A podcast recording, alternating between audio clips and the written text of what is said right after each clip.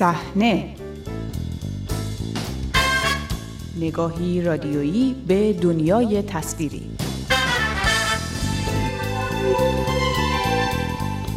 به شماره تازه مجله هفتگی صحنه خوش آمدید. بابک قفوری آذر هستم و در این شماره از داریوش مرجویی فیلمساز مهم و جریانساز سینمای ایران می‌گوییم. با صحنه همراه باشید. سینمای ایران.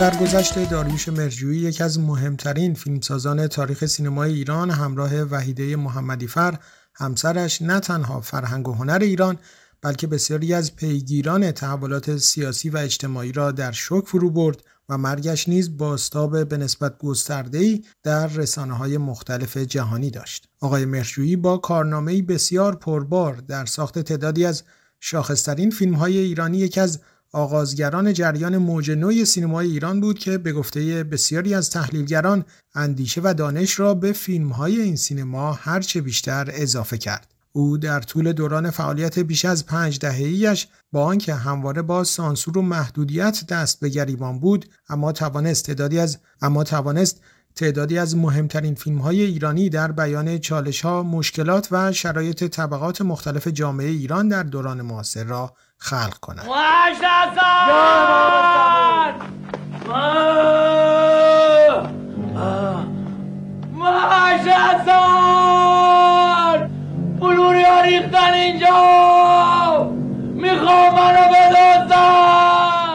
درباره داریوش مرجویی با جمشید اکرمی نویسنده منتقد و استاد دانشگاه در آمریکا گفتگو کردم. آقای اکرمی از جمله منتقدانی بود که از اواخر دهه چهل شمسی درباره آثار داریوش مرجویی نوشت. اجازه بدین البته من صحبتمو با تسلیت به همه دوستداران آقای مرجویی شروع کنم. از دست دادن ایشون در هر شرایطی یک زایعی می بود ولی این قتل های فجیع و وحشیانه این زایعه رو واقعا تبدیل به فاجعه ملی کرده. میشه گفت که سینما ایران به شدت وامدار مرچویه به خاطر اون نقشی که اون به عنوان یکی از دو آغازگر موجنوی سینما ایران همراه با آقای مسعود کیمیایی داشت. همه ما به خاطر داریم که لاقل کسایی که هم سن من هستن که این ظهور همزمان دو فیلم قیصر و گاو بود در سال 1348 که به نظر من شاید مهمترین نقطه عطف تاریخ سینما ایران هم بود. این موجنو رو به وجود آورد. گاو فیلمی بود که اونم ضمن جلب تحسین قشرهای آگاهتر تونست که راه سینما ایران رو به جشنواره‌های خارجی هم باز بکنه. واقعا اگه می‌خواین دلیل درخشش سینما ایران رو در جشنواره ها به خصوص بعد از انقلاب ببینین باید برگردیم به همون نقشی که گاو بازی کرد در قبل از انقلاب و در واقع این حضور خیلی چشمگیر و خیلی نمایان فیلم های ایرانی در این جشنواره جهانی با فیلم گاو شروع شد. قبل از اونم البته جرقایی زده شده بود ولی موجی به وجود نیاورد. این موجی که بعد باعث شد فیلمسازهای تازه نفسی مثل آقای تقوایی، بیزایی، نادری، کیمیاوی، شهید سالس، علی حاتمی، آقای پرویز سیاد. این البته من مطمئنم که خیلی از اسما رو از قلم انداختم. این خب نقشی که آقای مرچویی در موجنو داشت به وجود آوردن موجنو و که خود موجنو باعث احیای سینما ایران شد در قبل از انقلاب. و بعد هم یک دلیلی شد همین موجنو برای پایداری و بقای سینما ایران در بعد از انقلاب. آقای مرچویی می‌تونیم ما راوی جامعه ایران در شکلهای گوناگونش بدونیم. فکر می‌کنید چگونه آقای مرچویی می‌تونست در چند دهه مختلف مسائل گوناگون جامعه ایران رو چه پیش از انقلاب چه بعد از انقلاب بحران مثلا روشنفکری بعد از انقلاب و مسائل زنان در یک مقطع خاص بعد انقلاب ایران رو روایت کنه. خب البته سینمای ایران که کلا یه سینمای واقعگرا بود و حساسیت های اجتماعی قوی داشت ولی میشه گفت بین سینماگرانی که این واقعیت گرایی در فیلماشون هست شاید مرچویی در صدر بود واقعا. و یه وجه تشخص دیگه هم که مرچویی داشت این بود که یه واقعا یه فیلمساز دانشمند بود. یه فیلمساز دانشمند مثل آقای مرچویی علاوه بر بهرهگیری از اون تجربه ها و استعداد هنریش یه توشه هم از سواد کلاسیک و از دانش آکادمیک داره که مطمئنا کمک می‌کنه به تعمیق دیدش و به تعمیق اون جهانبانیش. و مرجوی همچین فیلمسازی بود. شاید به همین دلیله که می‌بینید بیشتر از بقیه فیلمسازهای ایرانی هم اقتباس سینمایی داره. یعنی خیلی از فیلمهاش یه سرچشمه ادبی داشتن. از داستانهای غلام حسین ساعدی در گاو و دایره مینا گرفته تا مثلا اقتباس وویتسک گئورگ بوشنر آلمانی توی پستچی یا خانه عروسک ایبسن نروژی در سارا و یا فرنی و زوئی آمریکایی که کار جی دی سلینجر بود در پری. و حتی فیلم بانو که میشه گفت اونم یه اقتباس ایرانی شده بود ولی از یک فیلم از اون فیلم خیلی برجسته ویریدیانای لویس بونوئل الهام گرفته. بی همچین اقتباسایی مخصوصا در مورد حالا همین فیلم بانو بگیم که از روی ویریدیانا بود. خب این هوشیاری و هوشمندی فیلمساز با همون حساسیت های اجتماعی رو نشون میده که تصمیم می‌گیره فیلمی بسازه با داستان مستضعفانی که سعی می‌کنن خونه ای رو از چنگ اون بانوی صاحب خونه درن بالاخره بیرونت کردن سرتم خون انداختن. زدن در در شیشه رو شکستن. آدم دیگه اونجا جونش در امون نیست. اینه چرا حالا دیگه خیالت راحت شد. دیگه نه به اون خونه دادن نه اون هفتاد هزار تومن. از بس که خرید و این می‌تونه یه روایت اجتماعی خیلی مناسب باشه برای انعکاس شرایط روزگار خودش شرایط ویرانگرانه که در اون زمان حاکم بر ایران شده بود و هنوزم ادامه داره. و می‌بینید که همین هوشمندی رو آقای مرچوی در قبلا در اجاره نشین هم نشون داده بود با بهرهگیری از یک زبان استعاری و یک کمدی نادری ساخته بود که تو اون لایه های سطحیش خیلی راحت میخندوند. کاری که خب هر کمدی خوبی باید بکنه. ولی در لایه های زیرینش یه تلنگر آگاه کننده می‌زد به وجدان جمعی جامعه. مشبتیه سلامت شد. میبخشه مزاحم شدیم. آقا تشریف دارن؟ نه خیر تشریف ندارن. این صورت حسابا خدمت شما. من که از این چیزا سر در نمیارم اوستا به عباس آقا نشون دادین اینو. بله گفتن عبالیا بگیره. همین تلنگر آگاه کننده و همین صدای بیدار باش رو ما به نحوی پژواکش رو در همه فیلم های آقای مرچویی میشنویم.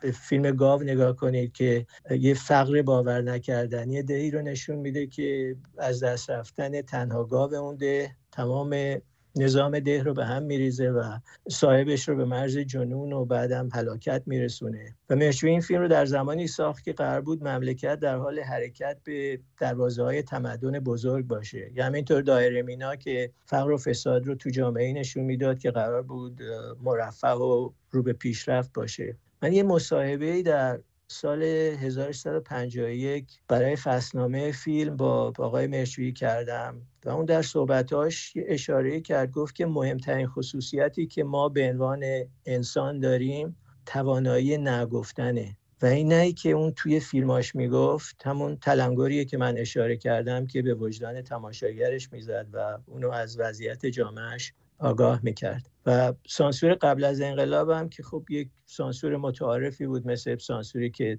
تو خیلی از کشورهای غیر دموکراتیک دیگه هم بود و هست. ولی این سانسور متعارف دست کم به فیلمسازا اجازه اینجور پرخاشگری ها و انتقادهای نسبتا تند رو می‌داد تا حدی که متاسفانه بعد از انقلاب با سانسوری که جمهوری اسلامی برقرار کرده که از شدت سختگیریش و از شدت اون تعفنی که داره واقعا اصلا در تاریخ سینما بی‌نظیره. این آزادی های بیانی نسبی هم از سینماگرها گرفته شده و ما بعد از انقلاب عموما سینماگرانی رو داریم که فقط با چهرهای اخمو و صداهای غنبار و گرفته می‌تونن روایتگری های محتاطانه از وضع موجود بکنن می‌تونیم بگیم که در واقع تمجید بنیانگذار جمهوری اسلامی از فیلم گاو نقش موثری داشت در تداوم حیات سینما بعد از انقلاب. اما خود آقای مرجویی در سالهای بعد از انقلاب بارها با موضوع سانسور و توقیف روبرو شد و چندین فیلمش اجازه نمایش پیدا نکردند. این دوگانه رو چگونه می‌بینید؟ یک اتفاق بسیار قابل توجه در واقع بنیانگذار یک حکومت از یکی از آثار آقای مرجویی تمجید کرده و به نوعی تداوم حیات اون سینما رو سبب شده اما در کنارش همواره سانسور و توقیف بر آقای مرجویی و آثارش در دوران در واقع همون حکومت تداوم داشته. خب این کلا جزء هزارها تناقضیه که ما در همه رشته ها در همه موارد در جمهوری اسلامی دیدیم و اصلا نمیشه حتی در موردش تعجب کرد دیگه. ولی خب مهرجویی به این دلیل مشکلات سانسوری داشت. حتی قبل از انقلاب هم که هیچ وقت فیلمساز حکومتی نبود. یعنی اون نوع فیلم هایی رو نمی ساخت که مطلوب حکومت باشه. حتی فیلم گاو هم اون تعریفی که خمینی ازش کرده صرفا به این دلیل بوده که به قول خودشون سیاه نمایی دوران شاه بود و نبود که فرض کنید فیلمی باشه که در جهت اون اهداف جمهوری اسلامی ساخته شده باشه یا کمکی به اون کرده باشه. و خود مرجویی هم اتفاقا یه تغییر خیلی محسوسی در فیلم های بعد از انقلابش می‌بینیم که اون تغییر تمرکز فیلم هاش از روی اون مستضعفان به از روی بینوایان و مستمندان و تمرکز رو می‌ذاره روی طبقه متوسط که قبل از انقلاب دغدغش اصولا اون جامانده های کاروان رفاه بود کاروان رفاه و تمدن و الان که می‌دید لاقل به گفته خود حکومت حکومت به دست مستضعفان افتاده بعد مشروعی حالا شاهد اون فشارهایی بود که به طبقه متوسط وارد می‌شد و منجر به سرخوردگی روانی این طبقه می‌شد. و می‌بینیم که اصلا دیگه اون نوع فیلم های در مورد طبقه پایین جامعه رو دیگه نمی‌سازه. در فیلم های بعد از انقلاب طبقه متوسط و حتی یه خوری بالاتر از متوسط هم که محور داستانی فیلماش و کاراکترهای محوری فیلماش هستند اجازه بدین من یک اشاره شخصی هم بکنم به یکی از دیدارهایی که من ظرف این پنجاه و چند سالی که آقای مرچوری میشناختم پاش داشتم در سال 1351 بود که من یه مصاحبه با آقای مرچوری کردم برای یک نشریه تازه سینمایی که خودم هم اتفاقا سردبیرش بودم به اسم فصلنامه فیلم که قرار بود بین نشریه های سینمایی مردم پسندتری که در اون زمان منتشر می‌شد یه کمی سنگینتر و طبعا برای خواننده های محدودتری باشه. من تصمیم گرفتم که عکس کارگردان ها رو روی جلد بذارم. برای اولین شمارم یه عکسی از مرچوی انتخاب کردم از پشت صحنه پستچی و با تیتر پرچمدار تنها. البته یک کلامت سوالم جلوی پرچمدار تنها که خود همینم باعث شد خیلی از دوستان دیگه سینماگر از من خیلی گله بکنن که یعنی هیچ کس دیگه رو ما نداریم در سینما ایران. یک پرچمدار تنها فقط هست. حتی خب من به خاطر اهمیت کار ایشون و اون کمکی که به راهیابی ایران به فستیوال ها کرده بودن این تیتر رو زده بودم. و البته حالا یه نظرگیری هم در همون شماره اول فصلنامه بود از منتقدین که فیلم گاو رو به عنوان فیلم برتر تاریخ سینما ایران انتخاب کرده بودن. بنابراین این پشم داره تنها زیاد ناروا نبود. ولی تیتری که من داخل مجله روی مطلب مهرجویی گذاشته بودم روی مصاحبه که باش کرده بودم این بود با مهرجویی در دنیای مهرجویی. این تریت الان این چند روزه بعد از خبر این قتل فجی آقای مرشی و خانمش دوباره به ذهن من برگشته و با یک گزندگی خیلی تلخی. چون می‌دونیم ما دیگه در دنیای مرشویی نیستیم. مرشویی هم دیگه در دنیای ما نیست. از همراهی دیگرتان با مجله هفتگی صحنه سپاس گذارم تا شماره آینده شب و روز خوش.